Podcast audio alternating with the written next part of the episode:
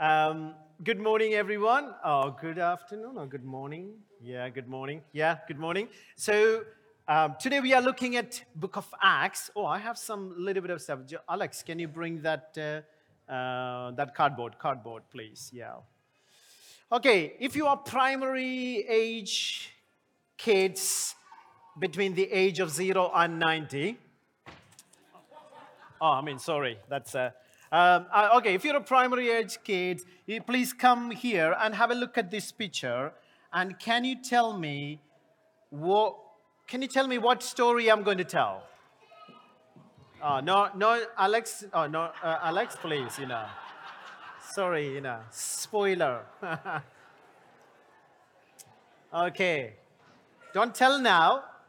What you need to have a look and look at this uh, what is this you know? So look at some of the writings are here to give you some clue. And uh, don't tell anything don't give any clue. And uh, see uh, what could be this story about? Okay so just wait. Uh, anyone likes to come? Any primary or kids you know? So and after this you know you can draw the picture of actually what's ha- happening okay um, so anyone else want to come primary year old you know um, okay so so what can you see? Is that a cow? What is that? It's a donkey but uh, uh, joel apparently draw a horse. Sorry joel you know uh, uh, okay okay so that's a horse but it's not i will come to the horse later you know okay so tell me what's the story yeah uh, Jesus go from Jerusalem, yeah. So, but he- he- there is another Jerusalem and Damascus there, you know. There is another name, okay? Okay, Sam? It? Oh, you spoiler! You should have waited, you know. So now, yeah, it's a, i- i- it's, it's the story of Paul. What's the direction they are going? You know, Jerusalem to Damascus. Okay, and uh, there is some lightning coming. Lots of things are. So what you can do? Thank you so much. Grab your pen, paper, whatever you have, and listen to this story. What God has done in the life of Saul and Paul. So, in order to understand that story, it's always good to listen to the scripture, what I'm going to read now, and then that will give you a picture, and you can go with me to understand what is actually happening. So, it's really important to listen what is actually in the scripture. So, I'm going to read from Book of Acts, chapter 9. Children, are you ready? Are you listening? Can I see yes or no? Kids, are you listening? Yes, okay. I think uh, parents give them some proper breakfast, please, okay? Meanwhile, Saul was still breathing out murderous threats against the Lord's disciples. He went to the high priest and asked him for letter to the synagogues in Damascus so that if he found any there who belonged to the way, whether men or women, he might take them as prisoners to Jerusalem. So you might have heard that one. So, two significant places are mentioned there. As he neared Damascus on his journey, suddenly a light from heaven flashed around him. He fell to the ground and heard a voice say to him, Saul, Saul, why do you persecute me? Who are you, Lord? Saul asked.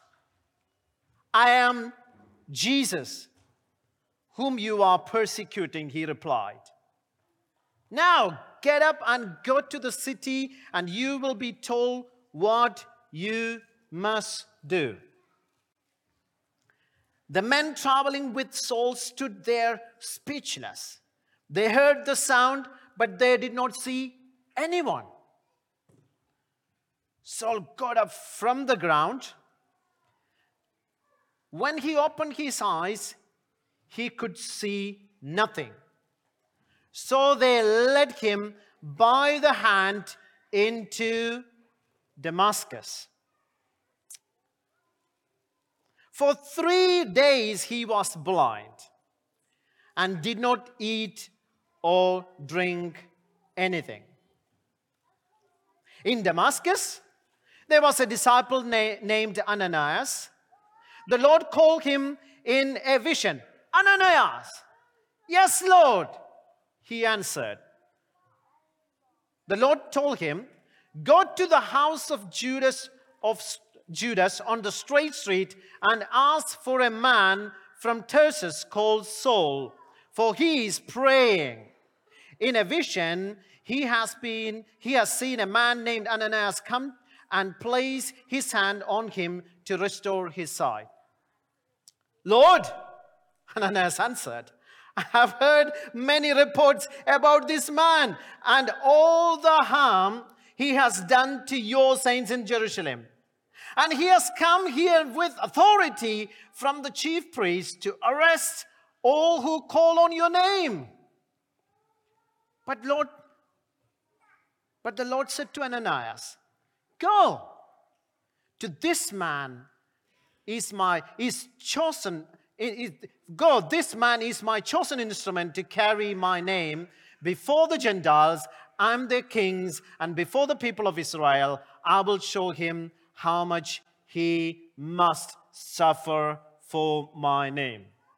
Then Ananias, Ananias went, went to the house and entered, and placing his uh, hands on Saul, he said, Brother Saul, the Lord Jesus, who appeared to you on the road to you were coming here, has sent me so that you may see again and be filled with the Holy Spirit. Immediately, something like scales from Saul's eyes he could see again. He got up and was baptized, and after uh, taking some food, he regained his strength.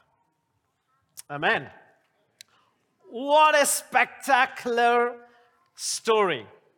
If you read this story again and again, you know, so you can see that one. This is not a small story. This is a groundbreaking, supernatural, filled, packed, scary, lights, lots of things going on, but it is an amazing, epic story. Sometimes we think it is a big conversion story. In, in theory, Paul was not converted on the day of his journey to Damascus. By the way, I want to tell you a little bit about this horse. I search everywhere. I can't find any horse in the Bible. Honestly, nothing, nowhere in the Bible it is mentioned Paul was traveling on a horse, you know. So I assumed historically the travel, the distance between Jerusalem and Damascus was 150 miles. He was man of authority, he was man of power, he was man of money, and he wants to do things quickly. So he's not going to take a pigdistic slow walk. He's going to get the fastest available vehicle available at that time. That could be horse. That could be the reason he fell from the from the from from the horse, and that could be the reason. So don't waste time into the horse, please. Okay. So if you want to do, I know that one in the West we do research about horse, donkey, even theological uh, conclusion comes. That was a horse, you know. So I don't want you to worry. If you have some strong arguments, go and see Dr. Edwards, you know, so Aaron, and I'd rather you spend time with them. And they have lots of place in their Bible college. They are filling people to fill, you know, not to research on horse, to study the scripture, you know. So, uh, Aaron, if people are coming to you and signing up, please remember to give me the commission because I am. Okay, I didn't hear any amen from him, either from his family. Okay. So he was traveling from Jerusalem to, uh, to Damascus. Kids, have you thought why he was so upset and angry with these people? Why? What's the reason? Is it because he was a bad man? I don't think so. But he was convinced with something. These people of the way, the followers of Jesus, the disciples of Jesus, was kind of second category, or they are missing something, they are taking the wrong path. So I want, I'm going to be part of the mission to fix everything right. See, he was doing with the right intention, but he was doing the wrong thing. So here we can see that uh, this is the conversion of Paul, and uh, his worldview was changing, and we will come to that one how he ended up in that specific place of uh, conversion. So when we hear about the conversion, sometimes uh, uh, we can be so uncomfortable, especially conversion, conversion, because Christianity is a converting religion. Christianity is kind of a brainwashing religion. Christianity is kind of a narrow-minded religion. Some of their viewpoints and aspects are so outdated and we can be so com- uncomfortable with that word. But if you look at the scripture, Jesus said, unless you are born again, unless you turn, you know, 180 degree, you know, unless you turn back from the direction you are going, you cannot enjoy the kingdom of God. The conversion can be uncomfortable, but it is life saving. It is turning from death to life, from darkness to light. It's not a comfortable word so that we can have a nice, comfy time. But this is a life and death moment for the life of uh, uh, uh, Paul or Saul. So I'll be using both names, Paul and Saul. Forgive me, I'm talking about one man, that is Paul or Saul why he was uh, so convinced. So if you go to Philippians chapter 3, 4, 5, 6, you know, so he can see, hear that one. Even someone else think they have reasons to put confidence in flesh. He's talking about himself, where his zeal was coming from to persecute Christians. I have more, you know, uh, I, I, I have more circumcised on the eighth day. So he was following the law of the people of Israel yes, his genealogy or his historically significant to, uh, to the tribe and the tribe of Benjamin, a Hebrew or Hebrews, in regarding the, regarding the law, a Pharisee. As for zeal, persecuting the church, as, as for righteousness based on the law, and fullness. That was him. He was talking about himself. These are the categories I can boast of myself. I'm circumcised, Israelites, tribe of Benjamin, Hebrew of Hebrews. I know the law and I'm a Pharisee. I'm not just a sleepy zombie Pharisee, I'm a zealous one. I believe I'm right and I'm faultless. Goodness me, who can say that? This is the man. So he created a God. Let me see, that's the horse here based on his belief, and he is riding on the top of that. And he is in charge of that God. He created based on his belief, and he made a conclusion this is the horse I'm going to ride. This is the direction I'm going to travel. This is the conviction I have. They are wrong, I'm right. Who is going to make the path? I'm going to make the path. Who is going to control the speed? I'm going to control the speed. Who is going to make the direction? I'm going to be in charge of the direction. So he is creating a self created God based on his beliefs and understanding and his pride. He is traveling from Jerusalem to Damascus. We all have this horse, you know. We create our self created horse in our life. That's the place we ride and we maintain our speed in. It could be education. It could be what kind of job we are do- doing. It could be what kind of country we are coming from. Or it could be the location of the house we have. It could be, it could be how many educational things we have. It could be the money. It could be anything we create and think, I'm in charge now. I'm feeling comfortable now.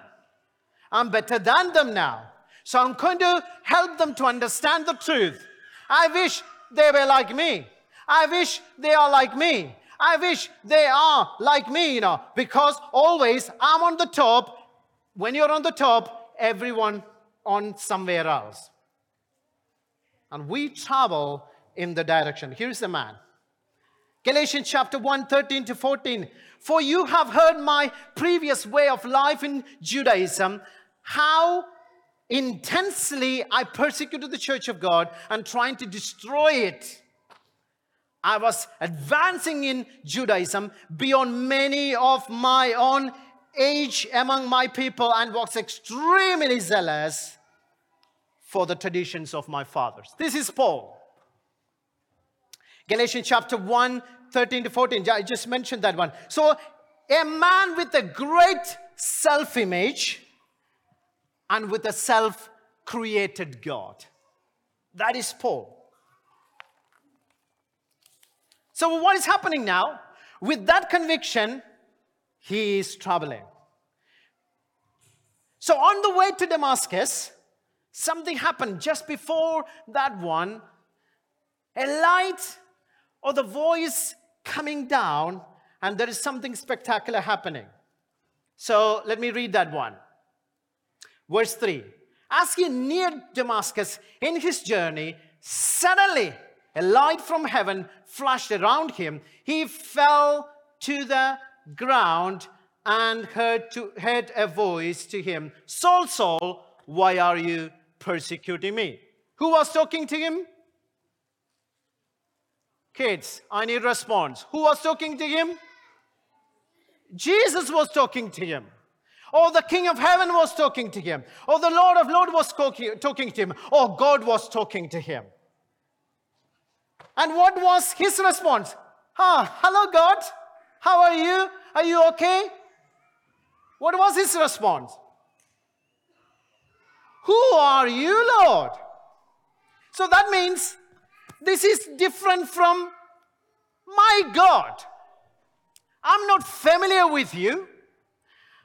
I don't know your accent. So something is greater than my God. Who can stop me? Who can knock me down? Who can completely in charge? So now someone coming over than my theological understanding who can come and stop me. So, for example, if I can stop someone, what does that mean? I'm stronger than that person. And again, in Paul's life, in Saul's life, he is asking a question Who are you, Lord? All he was saying, I don't know you. I don't know you.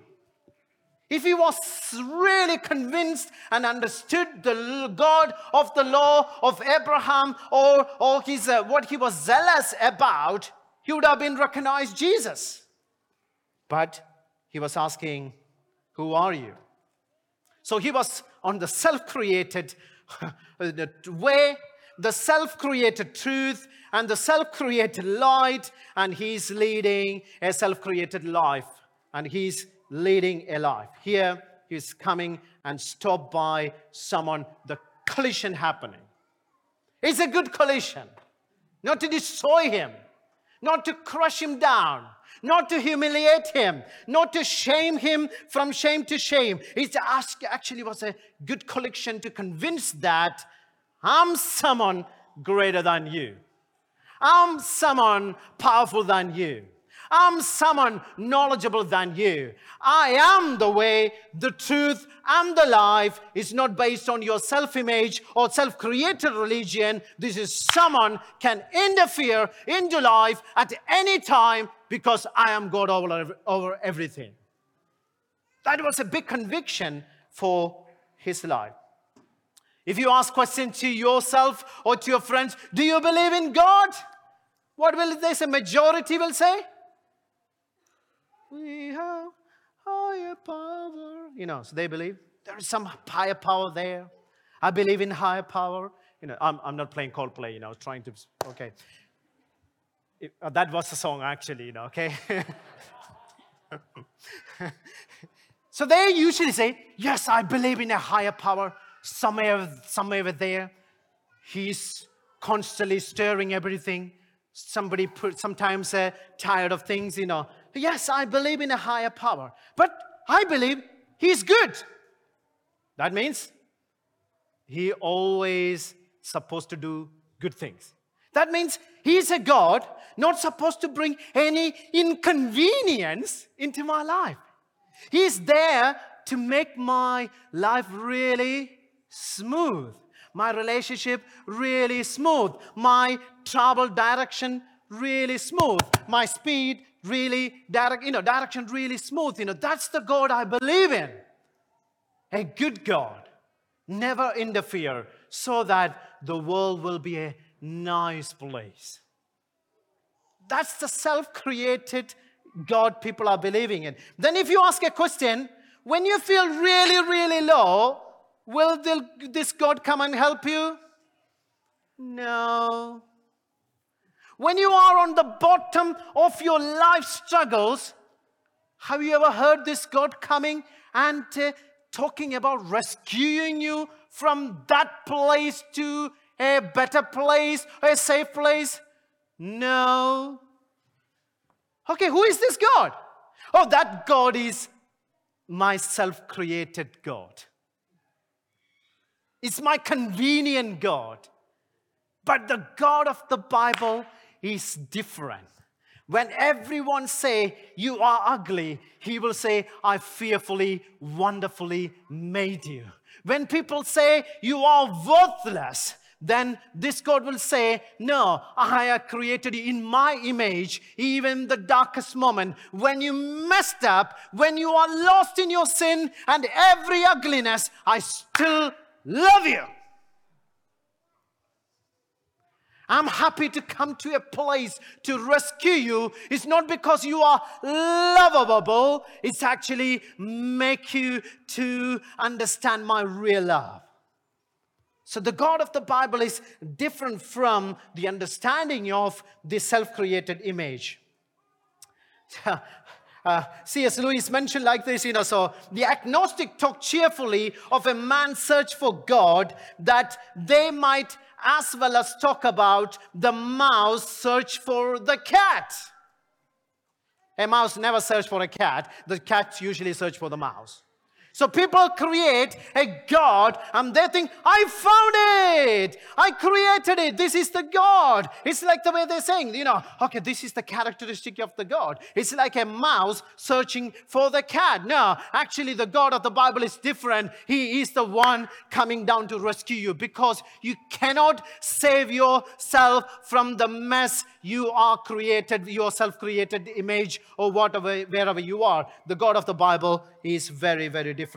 So here is the collision happening, and he is convinced I'm meeting with someone higher, stronger, powerful than the self created God in my understanding.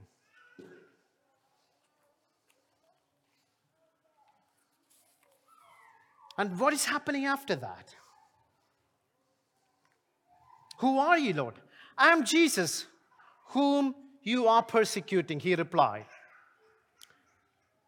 Now you get up and go into the city, and you will be told what you must do. Oops, that's a little bit of controversial. All this time I was in charge. Now somebody's stepping in and asking me what to do. It's not fair. He's asking me to go, and he's telling what you must do. The men traveling with the Saul stood there, speechless. They heard sound, but did not see anything. Saul got up from the ground, but he was, he opened, when he opened his eyes, he could not see nothing. He was crippled. His law didn't help. The theology didn't help. The zeal didn't help. The companions didn't help. The horse, if that was a horse, didn't help. All his, uh, the authority didn't help. He was completely gone down. Now he is walking with the help of some of his companions, supposed to be getting strength from him. Now he's strength getting from the other people. And how many days he was in that darkness, kids? Can you, can you tell me how many days he was blind? Yeah, just shout. Three days. Okay. Can you just close your eyes and trying to get your water bottle now? Don't open it. Close your eyes and trying to get your water bottle. It's not easy. Some people were able to do it easy. If I ask you go to go go to get get some sandwich from the kitchen, goodness me, you will knock lots of things down. Even for one minute, you know, closing your eyes and trying to do something quickly is an impossible task. It's very, very difficult. Now he is in darkness. What happens when you are in darkness, when you can't see? Can you check your mobile phone? No. Can you read a book? No. Can you talk to people looking at their face? No. Can you do things faster than normal? No. Do you know where the food is most of the time? No. And where is he now? Is he in his house? No. He's in Damascus. Completely different place. That's the place he was going to persecute. He end up in, end up in Damascus and he is blind. What will happen? What happened when you have a uh, like a self-isolation or something, you know? You had lots of times to think because you can't do many things. And think getting it worse, you know, when you're blind, that's the time you are time to think. What, what was he thinking? Who is he? And he said, I'm Jesus. So that means he's stronger than me. He is powerful than me. He is something different. According to my understanding, he is weak. He cannot be a Messiah because he died on the cross. He didn't even stood against the Romans.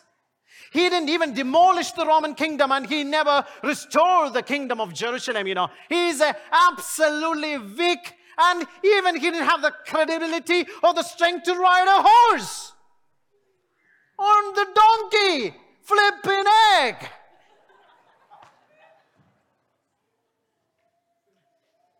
You're supposed to be someone strong. Here coming, I'm coming on the donkey, okay. Do you jump out from the donkey and go on the horse? No. You spoiled everything. You humiliated us. And not only that, you died on the cross.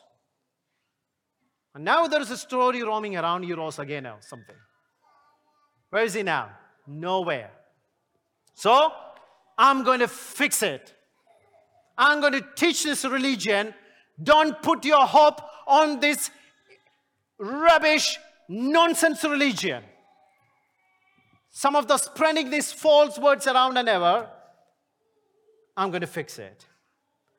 But this time, he can't write, he can't eat, he can't drink, he start thinking, what is actually going on? He might have gone back to book of Isaiah. Started with a reigning king and it's landed with a suffering servant. Who is that? Who is that? You cannot hold the Jewish Torah without a suffering king and a reigning king. Who is that?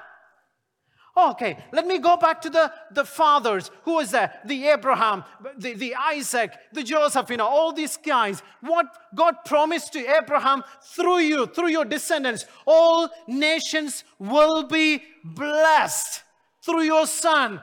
Oh, where is that going to be happening, you know? All the nations will be blessed through Abraham descendants. How is that possible? That's what time might be thinking, oh, that make more sense. That's only possible through Jesus dying on the cross. What is the real strength? When you are strong, you're willing to lay down your life without showing your strength and giving your life so that you can save many. It's actually not the real weakness, it's actually the real strength. No one ever in the history demonstrated that. Only person in the history demonstrated that. That is the Messiah. That is King Jesus.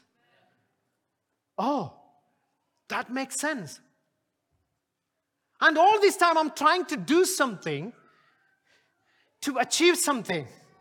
He followed this one faultlessly. Actually, he was wrong. That's his word. I'm going to ask uh, Alex to come forward and uh, uh, do something for me. He's going to uh, light a light a thing, you know, so to so the how much how many times he can keep up with this one. Okay, he can show that. and when he stopped, you know, so his mission is until he die, keep this alive. Okay, that's the thing he signed up to. He said he's strong enough and he can keep going and keep going and going. When, the, when he stopped, give me a shout. Stopped. Okay, let me know because I can't see that one. So this is the way he followed the Ten Commandments. Thou shalt have no other gods before me. Tick. Paul said, Yes, I nailed it. No image. Yes, take. Do not take your God in vain. No way. Goodness me, look at my passion. I'm better than all of you. Remember the Sabbath and keep it holy? Yes, I'm of the Pharisee of the Pharisees. Keep going, keep going. Honor the father and mother.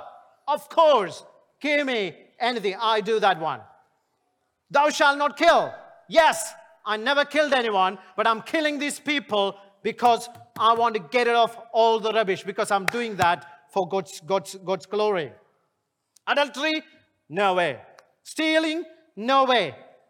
False witness? No way. Even I stood against uh, uh, uh, Stephen to show that I was the witness there because that's a false religion. Or the 10th commandment comes. What is the 10th commandment? Thou shalt not covet. Oh, what does that mean? Thou shalt not covet. So that means I cannot desire something more than God. Or I cannot, for example, if I'm not satisfied with something, I'll go offer something. So I'm trying to get something so that I feel be satisfied. You know, covetousness can be a desire. You do that because you are not content. You try to do something so that you feel you fulfilled. You know, you keep going after something so that you feel you feel condemned. Is he going on? Yeah, yeah, yeah. I saw that. Something flickering, you know. Yeah. Okay. So that itself he failed. You're supposed to. Oh, again. You're gone. No. You, you already failed, you know. So you, can, you, you, you, no, no, no, no. You're out. Out from my presence. I still love him. he knows that this is what he was signed up to, okay? Yeah. Mommy will give you one more chocolate, okay? Paul or Saul was never satisfied in his identity. He was trying to do something, and he knew that by pursuing on the horse to trying to fulfill the law, what he was failing to fulfill, the 10th commandment, he failed. If you fail 10 commandments, you failed everything. in this darkest moment, he understood I'm not satisfied in God. My identity is in God. What I'm trying to do, I'm keep riding and riding and riding so that I can feel good. I can tick all the boxes, but he's actually coveting in his heart rather than relying on God. And now he understood I cannot save myself. I cannot rescue myself. Here is someone coming who can stop me, who can rescue me, who can speak to me, who can open my eyes to see why he died on the cross, why he became a servant and king, why he shed blood on the cross. That makes sense to sacrifice to promises and prophecies and the hope of myself and for the whole nation. Now he is convinced Jesus is the Messiah. That is the darkest moment he was facing. Now is the hardest thing coming. When this is happening, God was talking to someone else. Who was that? Kids. God was talking to, Jesus was talking to Paul. At the same time, in Damascus, or Damascus, there was a disciple. What was his name? Ananias. What was he saying? Oh, what did he say to him? Ananias in a dream, you know, so go to the house of Judas straight, you know, in, in Damascus, there was a disciple's name, Ananias. Go, the Lord called him in a vision, Ananias. Yes, Lord. He, he said, Yes, Lord. but was Paul's response? Who are you, Lord? Two different responses, you know. Uh, what, do you, what do you say? Go to the house of Judas straight. Yes, I'm happy with that one. And ask for a man from Tarsus. Yes, named Saul. No! Yes, Lord. Yes, Lord. No. Goodness me. Can you check the name again, God? Can you ask some archangels to open it and double check it? Is it sure Saul? It is Saul. Who is praying. Praying? There are lots of souls. In a vision, he has seen a man named Ananias. Oh, my word. You could have picked anyone else. Me! To go to that terrorist. To go to that someone, I already heard that he's coming on this direction. We all are scared. He already kills our dear brother Stephen. He didn't say any word to stop. He's not just a wordy man, he's an action man. He's coming to kill us. Now you're asking us to go and meet with him?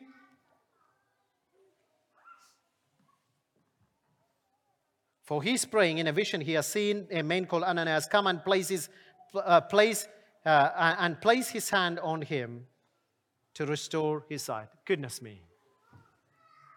Not only seeing him, not only meeting him, now I need to touch him. Can you imagine? You know? you know, just, yeah, he might have, is he really blind? You know, so that it's easy to laugh now, but if you know that somebody heading to Sheffield to persecute you, and they got all the authority from the government, and they got the power, and you know that they are in Sheffield now. And we are receiving a phone call or text message or something saying, please go and lay hands.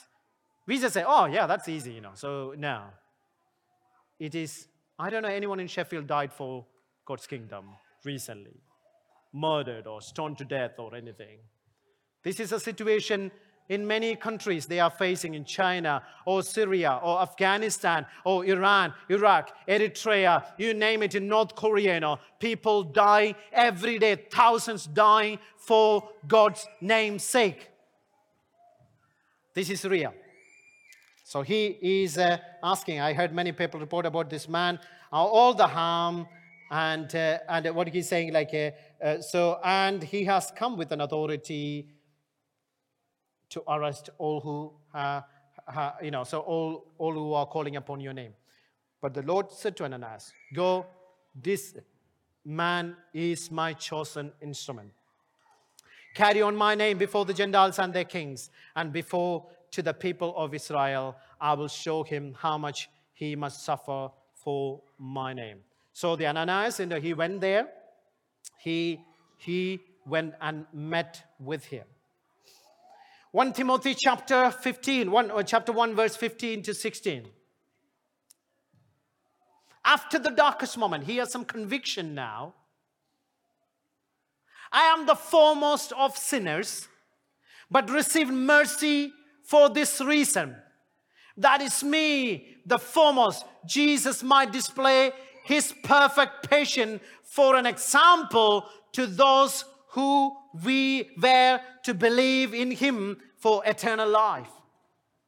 In other words, God had Paul was rescued by God so that he can save many, many people. He understood that one. Philippians chapter 3, verse 7 onwards. But whatever we gains to me, now I consider loss for the sake of Christ. Was is more. What is more? I consider everything is a loss because of the surpassing worth of knowing Christ Jesus my God, who for whose sake I have lost all things. This is the Paul was passionate about destroying the church and his people.